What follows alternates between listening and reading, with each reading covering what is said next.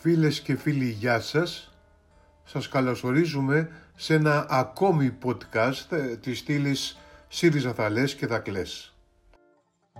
Κάθε εβδομάδα φτιάχνω ένα ημερολόγιο με τα διαμάντια της κυβέρνησης της Νέας Δημοκρατίας. Αυτή η εβδομάδα που πέρασε είχε τόσες ειδήσεις που γέμισαν το αλφάβητο. Αν θέλετε να διαβάσετε τα προηγούμενα κατορθώματα της κυβέρνησης Μητσοτάκη, μπορείτε να τα βρείτε στο τι βι εξ ες τελεία τζι άρ. Ας πάρουμε όμως τα πράγματα από την αρχή. Α. Όπως alert, silver alert. Άφαντος είναι ο αρμόδιος υφυπουργός αθλητισμού κύριος Αυγενάκης μετά το χάος που προκάλεσε το ποδόσφαιρο και το χωρισμό της χώρας σε βορείους και νοτίους. Ένας άλλος υπουργός, ο κύριος Γεραπετρίτης, ανέλαβε τις διαπραγματεύσεις με τις διεθνείς ποδοσφαιρικές ομοσπονδίες στην Ελβετία. Αλλά όπως εξήγησε ο κυβερνητικός εκπρόσωπος, ο κύριος Αυγενάκης χαίρει της εμπιστοσύνης του Πρωθυπουργού. Άραγε, αν δεν έχαιρε της εμπιστοσύνης, τι θα τον είχε κάνει?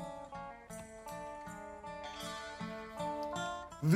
Βουλευτής όπως και Βολταίρος. Βαρισίμαντη δήλωση του βουλευτή Καστοριάς της Νέας Δημοκρατίας, ζήσει Τζικαλάγια. Τόσο βαρισίμαντη που οφείλουμε να την αναμεταδώσουμε. Οι κοπές της πίτας, είπε, έπρεπε να ολοκληρώνονται τον πρώτο μήνα του χρόνου. Αν θέλετε χριστιανικά, στις δύο Φεβρουαρίου της υπαπαντής του Κυρίου, σαράντα ημέρες μετά τη γέννηση του Χριστού. Δηλώνω πως δεν θα παραστώ σε καμία κοπή από την Κυκλοπέμπτη και μετά. Κατέληξε. Όταν ψηφοφόρος του υπενθύμησε ότι υπάρχουν σοβαρότερα προβλήματα να ασχοληθεί, ο κύριος Τζικαλάγιας απάντησε ότι παραμένει πιστός στη ρίση του κάλβου, διαφωνεί δηλαδή με ό,τι λέει η ψηφοφόρος, αλλά θα υπερασπιστεί το δικαίωμά της να το λέει. Είχε μπερδέψει δηλαδή το Βολταίρο, ή μάλλον μια φράση που αποδίδεται στο Βολταίρο είναι ενός βιογράφου του, στον κάλβο, τον Έλληνα ποιητή. Ένας πολίτης στο διαδίκτυο του απάντησε: «Πήρατε το σπίτι του Βολταίρου, τώρα παίρνετε και το πνεύμα του», εννοώντας το σπίτι του Βολταίρου στο Παρίσι που αγόρασε η κυρία Μητσοτάκη. Στο Β μένουμε. Βρούτε. Βρούτος. Βρούτο και εσύ.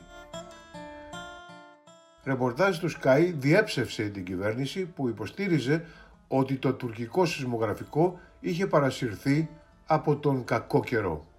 Σύμφωνα με το ρεπορτάζ του φιλοκυβερνητικού σταθμού, την εβδομάδα πριν το επεισόδιο έγιναν υπόγειες επαφές Ελλάδας-Τουρκίας, με την Άγκυρα να διερευνά αν θα υπάρξει συνέχεια στην παράδοση Καμένου, που κατά την επέτειο των ημείων πετούσε ένα στεφάνι στην περιοχή.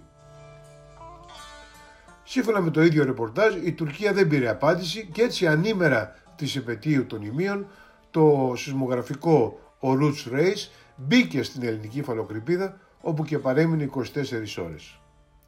Και έφυγε μόνο όταν η Τουρκία εξασφάλισε αυτό που ήθελε εξ αρχής, ότι δηλαδή δεν θα μεταβεί κανένας Έλληνας αξιωματούχος στα ημεία. Το ρεπορτάζ επιβεβαίωσε και ο Ερντογάν, όπως θα ακούστε όταν θα φτάσουμε στο γράμμα Μη και στο λίμα Μαρτυριάρης. Γάμα, όπως Γιανακόπουλος. Ο ιδιοκτήτης της ομάδας μπάσκετ του Παναθηναϊκού εξαπέλυσε επίθεση προς το Μέγαρο Μαξίμου σχετικά με τις ανεκπλήρωτες προεκλογικές υποσχέσεις είχαν δώσει και σε αυτόν για το γήπεδο στο Βοτανικό.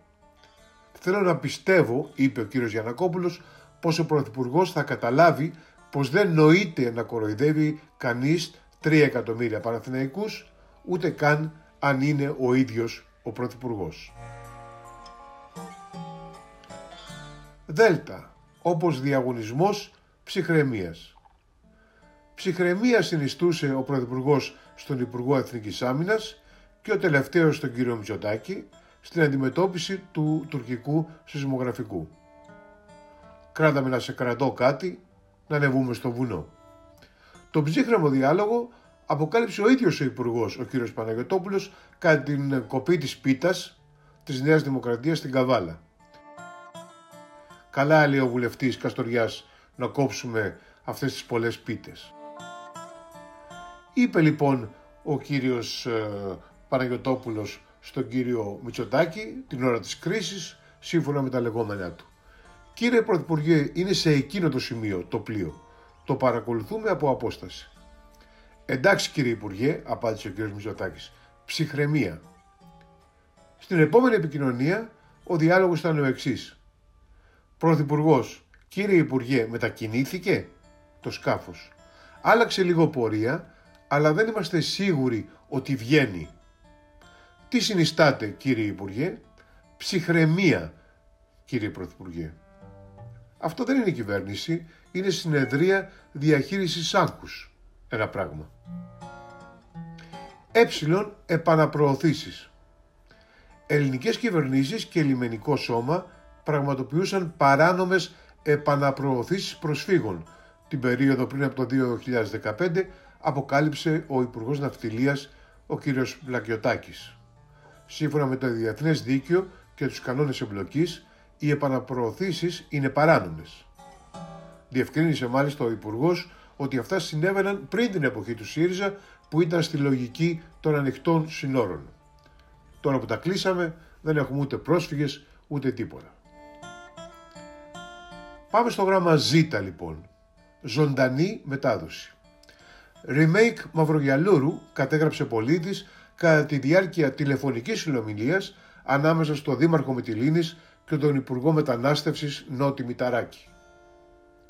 Στον σπαρταριστό διάλογο που γίνεται με το κινητό σε ανοιχτή ακρόαση και συγκεντρωμένους όπως ακριβώς στη σκηνή του Μαυρογιαλούρου τους πολίτες, ο Δήμαρχος μιλάει με τον Υπουργό και κάνει συστάσεις στους παρευρισκόμενους και τους μαλώνει όταν αντιδρούν.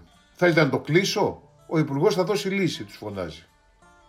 Είναι αδύνατον, δύσκολο να περιγραφεί με λόγια και χάνει την αξία του. Λοιπόν, ακούστε το. Σταματήστε! Θέλετε να το κλείσω? Αφήστε λοιπόν να μας πείτε πόσοι θα μας δώσει, εδώ είναι.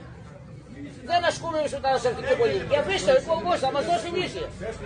Λοιπόν, πες μας Υπουργέ, πες μας, ε, ποια είναι η υπόσχεσή σας? Η απόφαση είναι να κλείσει εδώ, το κάνουμε, να τελειώσει το κίνδυνο. Αν κλείνουμε τη Μόρια, κάνουμε κλειστό κέντρο. Κλείνει, σε πόσο Ότε, διάστημα? Όσο γρήγορα έχω έτοιμο το κλειστό κέντρο. Σε πολύ σύντομο διάστημα, η υπόσχεση.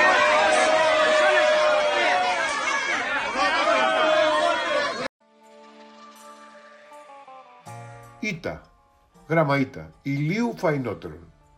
Την πραγματική αιτία της πλήρους αποτυχίας διαχείρισης του προσφυγικού αποκάλυψε ο Διευθυντής του Γραφείου Τύπου της Νέας Δημοκρατίας Νίκος Ρωμανός.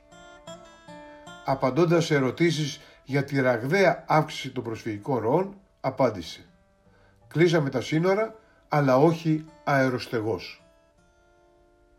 Τι εννοείται δεν μπορεί να είπε κάτι τέτοιο? Ακούστε το. Κλείσαμε τα σύνορα, έχει ενισχυθεί η φυλάξη. Γιατί περνάνε τόσοι? Γιατί... πέντε χιλιάδες σας άφησαν οι άλλοι. Περνάνε τόσοι γιατί έχει ανοίξει την κάμνο ο Ερντογάν. Και ξαναλέω αφού ότι... τα κλειστά από ξανα... πού περνάει. Το θέμα είναι... αφού τα έχετε κλειστά από πού περνάει. Είναι πολλά και δεν τα έχουμε κλείσει. Αδιέξοδο...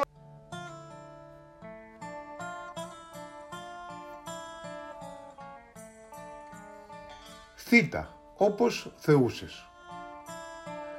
Μετά την Υπουργό, την κυρία Κεραμέως, φαίνεται ότι και η Υφυπουργός, η κυρία Ζαχαράκη, έχει επιστραφεί στη μάχη για την επιστροφή της χώρας στο Μεσαίωνα. Με απόφαση λοιπόν της Υφυπουργού δεν θα πραγματοποιηθεί για το τρέχον σχολικό έτος ο ιδιαίτερα επιτυχημένος θεσμός της θεματικής εβδομάδας στα γυμνάσια. Είχε ξεκινήσει πριν από τρία χρόνια μες στόχο την ενημέρωση και ευαισθητοποίηση μαθητών και μαθητριών σε σύγχρονα ζητήματα και το άνοιγμα του σχολείου στην κοινωνία. Πολύ μεγάλη συμμετοχή είχε και πέρυσι η θεματική εβδομάδα για τη δημοκρατία και τα ανθρώπινα δικαιώματα. Με άλλη απόφαση του Υπουργείου Παιδείας, επίσης προοδευτική, θα επαναξεταστεί το πρόγραμμα σεξουαλικής αγωγής Φρίξος, έργο τεσσάρων Ελληνίδων εκπαιδευτικών που τιμήθηκε το δύο χιλιάδες δεκαεννέα από τον Παγκόσμιο Οργανισμό για τη Σεξουαλική Υγεία με το βραβείο Αριστείας και Καινοτομίας. Αλλά αυτές οι επιτυχίες δεν αναγνωρίζονται ως αριστεία από τη Νέα Δημοκρατία. Όταν μάλιστα η Εκκλησία δεν είχε δώσει τις ευλογίες της στο πρόγραμμα σεξουαλικής αγωγής. Γιώτα, όπως ιδιωτικές φυλακές. Το δρόμο για τη δημιουργία ιδιωτικών φυλακών ανοίγει το νομοσχέδιο του Υπουργείου Προστασίας του Πολίτη για τον Εθνικό Μηχανισμό Διαχείρισης Κρίσεων και άλλα συναφή ζητήματα.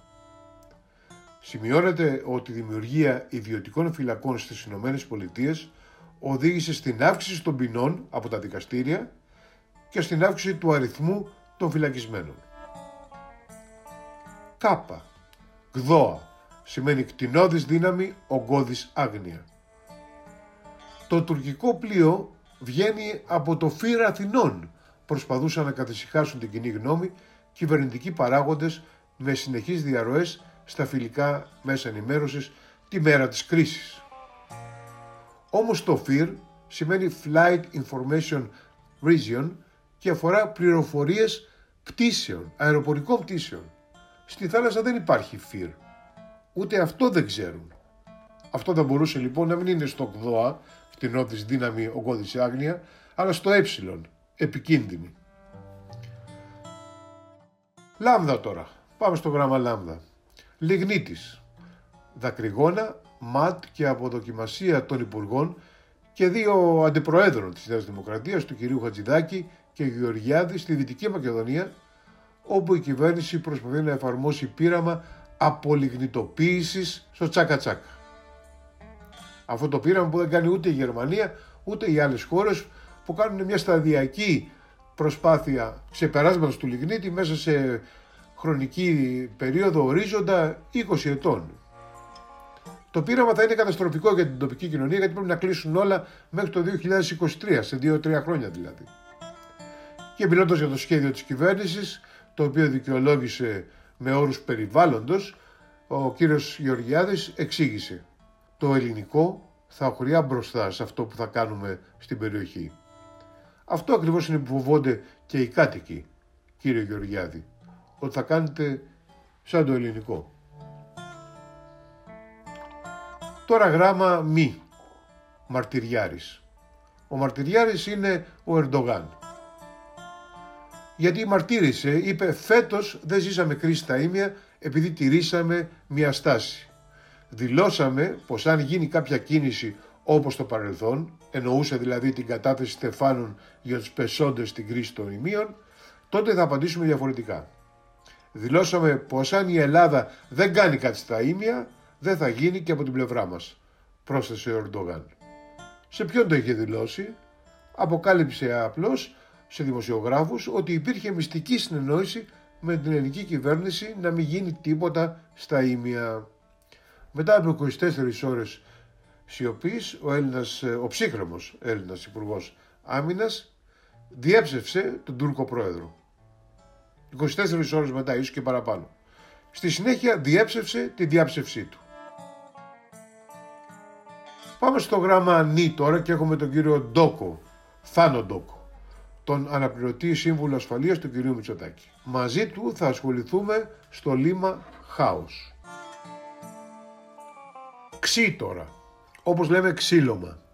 Σε σαρωτικές αλλαγές, εξήντα τον αριθμό, προχώρησε δύο μέρες αφού του ανέλαβε καθήκοντα, προσέξτε δύο μέρες, ο νέος διοικητής του νοσοκομείου Άγιος Παύλος στη Θεσσαλονίκη. εξήντα αλλαγές. Καθαρέθηκε το σύνολο της ιεραρχίας στη νοσηλευτική υπηρεσία, άλλαξαν προϊστάμενες και υπεύθυνες σε όλα σχεδόν τα τμήματα.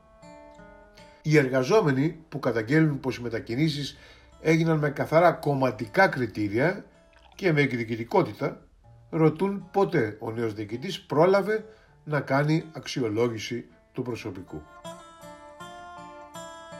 Πάμε στο όμικρον. Οργανώσεις μη κυβερνητικές, ΜΚΟ δηλαδή. Κριτική και από τον διεθνή τύπο για την στοχοποίηση των ΜΚΟ από την κυβέρνηση, που προσπαθεί έτσι να κρύψει την πλήρη αποτυχία της στο προσφυγικό. Κάτι που επιστραγίστηκε με το άγριο ξύλο στη Λέσβο και όσα συνέβησαν και συμβαίνουν ακόμα. Έγραψε μια συντηρητική γερμανική εφημερίδα, η Die Welt: η αντιμετώπιση των ΜΚΟ είναι ντροπή. Ο Ο λόγος για τον οποίο δεν πέθαναν περισσότεροι άνθρωποι στο Αιγαίο τα προηγούμενα χρόνια ήταν η δουλειά των ΜΚΟ. Έστειναν αντίσκηνα, μοίραζαν φαγητό, αγόραζαν ρουχισμό για μικρά παιδιά. Γράμμα πίτορα, πίνα, πορτοσάλτε, παλιάνθρωποι θα μπορούσα να προσθέσω. Μια μαθήτρια γυμνασίου στον πύργο Ηλίας, η οποία δεν είχε τραφεί σωστά για μέρες, λιποθύμησε στον δρόμο, γυρνώντας από το σχολείο στο σπίτι. Ο κύριος Άρης Πορτοσάλτε αντέδρασε. Ξεκίνησε η φάμπρικα με τις λιποθυμίες, αναρωτήθηκε, κάνοντας λόγο για συριζαϊκές ειδήσεις. Δεν υπάρχει αυτό, πρόσθεσε. Πήγαινε πες της μη κάπου αλλού. Ακούστε την αποστροφή του. Πριν φύγω, ναι, ναι, τι είναι τώρα, ξεκίνησε η φάμπρικα με τις λιποθυμίες. Ότι δηλαδή λιποθύμησε και την πληρώνει έμφυα. Δεν αφήνει γονιός στην Ελλάδα να πεινάσει το παιδί του για να πληρώσει έμφυα. Δεν υπάρχει αυτό, πήγαινε πες την μπιπ κάπου αλλού. Σημειώνεται ότι το κονδύλι των εβδομήντα ένα εκατομμυρίων ευρώ για τα σχολικά γεύματα μειώθηκε από τη νέα κυβέρνηση στο μισό περίπου. Από το εβδομήντα ένα εκατομμύρια ευρώ στο μισό.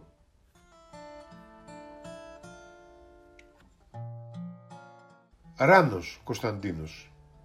Δεν το ξέρετε και οι περισσότεροι δεν θα μάθετε για την κατάθεση βόμβα που έκανε στην Προανακριτική Επιτροπή για την Οβάρδης. Τι είπε ο κύριος Ράνος ανάμεσα στα άλλα? Το δύο χιλιάδες έντεκα η Ελλάδα ήταν πρώτη στην Ευρώπη και τρίτη στον κόσμο στην κατακεφαλή φαρμακευτική δαπάνη. Προσέξτε, το έντεκα, σε στιγμές κρίσης, κορύφωσης της κρίσης. Στον κόσμο πρώτες ήταν οι Ηνωμένες Πολιτείες, δεύτερη η Ιαπωνία και τρίτη η Ελλάδα. Δηλαδή είχαμε το πανευρωπαϊκό ρεκόρ και τρίτη στο παγκόσμιο. Μακάρι να είχαμε αυτή τη θέση για κάτι ουσιώδες αναπτυξιακό. Το είχαμε πληρώνοντας περισσότερο από όλους. Πάμε στο γράμμα σίγμα, σφινάκι.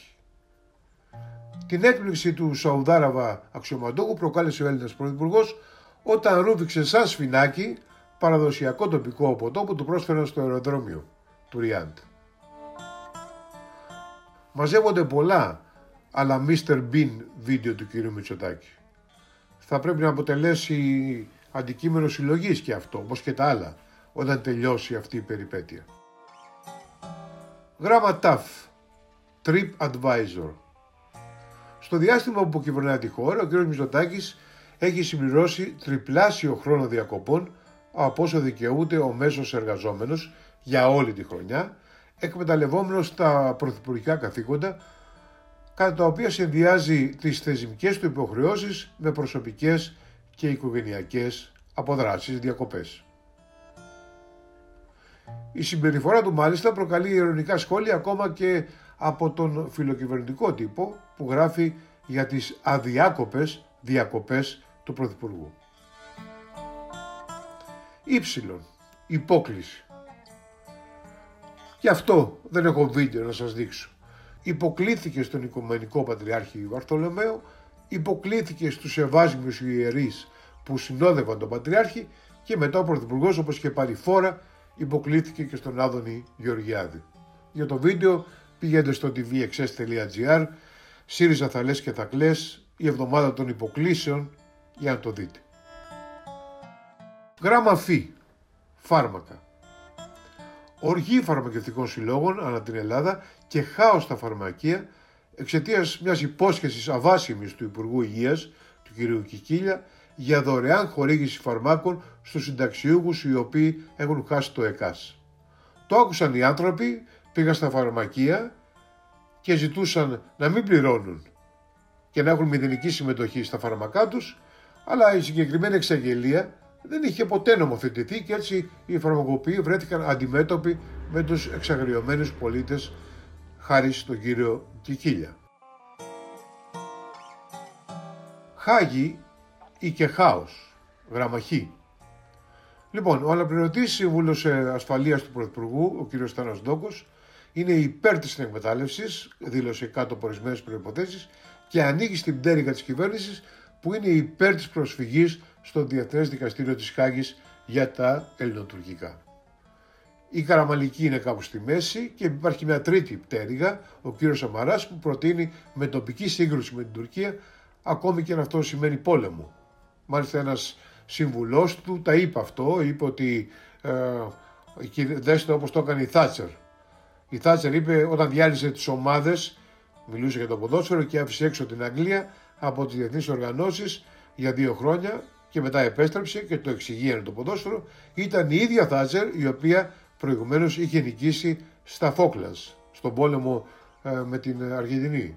Λοιπόν, αν θέλουμε να το κάνουμε Θάτσερ, πρέπει να το κάνουμε όλο το πακέτο, όχι το μισό. Δηλαδή να κάνουμε πόλεμο με την Τουρκία, να τους νικήσουμε και με την ευκαιρία να λύσουμε και το ποδόσφαιρο τόσο απλά. Πάμε στο γράμμα ψι, ψυχραιμία. Τι ψυχραιμία τώρα. Η Καθημερινή σχολιάζει τις κινήσεις του Υπουργού Άμυνας περί ψυχραιμίας. Είπαμε πριν για αυτό το group therapy. Ψυχραιμία, ψυχραιμία, ψυχραιμία, γράφει η εφημερίδα. Ο χειρότερος τρόπος να πείσεις για την ψυχραιμία σου είναι να την διατυμπανίζεις. Και τέλος, ωμέγα, ομότητα. Δεν υπάρχει απόλυτη προστασία της πρώτης κατοικίας σε καμία προηγμένη οικονομία, ούτε πρέπει να υπάρχει, διότι είναι επιζήμια για την οικονομία, δήλωσε ο Υπουργός Ανάπτυξης Άδωνης Γεωργιάδης. Ας ακούσουμε τι είπε. Προστασία απόλυτη πρώτης κατοικίας, με όλο το σεβασμό στην πρόεδρο του Κινάλ, δεν υπάρχει σε καμία προηγμένη οικονομία, ούτε και πρέπει να υπάρχει. Είναι και ζημία για την οικονομία να υπάρχει.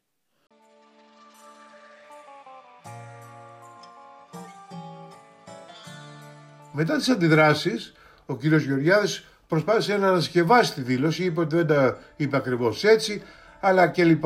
Τα ίδια όμως είχε δηλώσει τις προηγούμενες εβδομάδες και είχε πει το λέω από τώρα για να μην χαλάσουμε τις καρδιές μας, ότι θα αρχίσουν οι πληστηριασμοί των σπιτιών και δεν υπάρχει προστασία της κατοικίας από πρώτη Μαΐου. Το είχε προειδοποιήσει ο άνθρωπος. Να τα λέμε αυτά.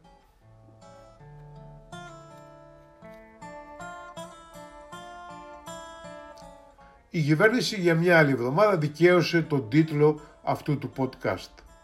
ΣΥΡΙΖΑ θα λες και θα κλαις. Θα είμαστε μαζί την άλλη εβδομάδα.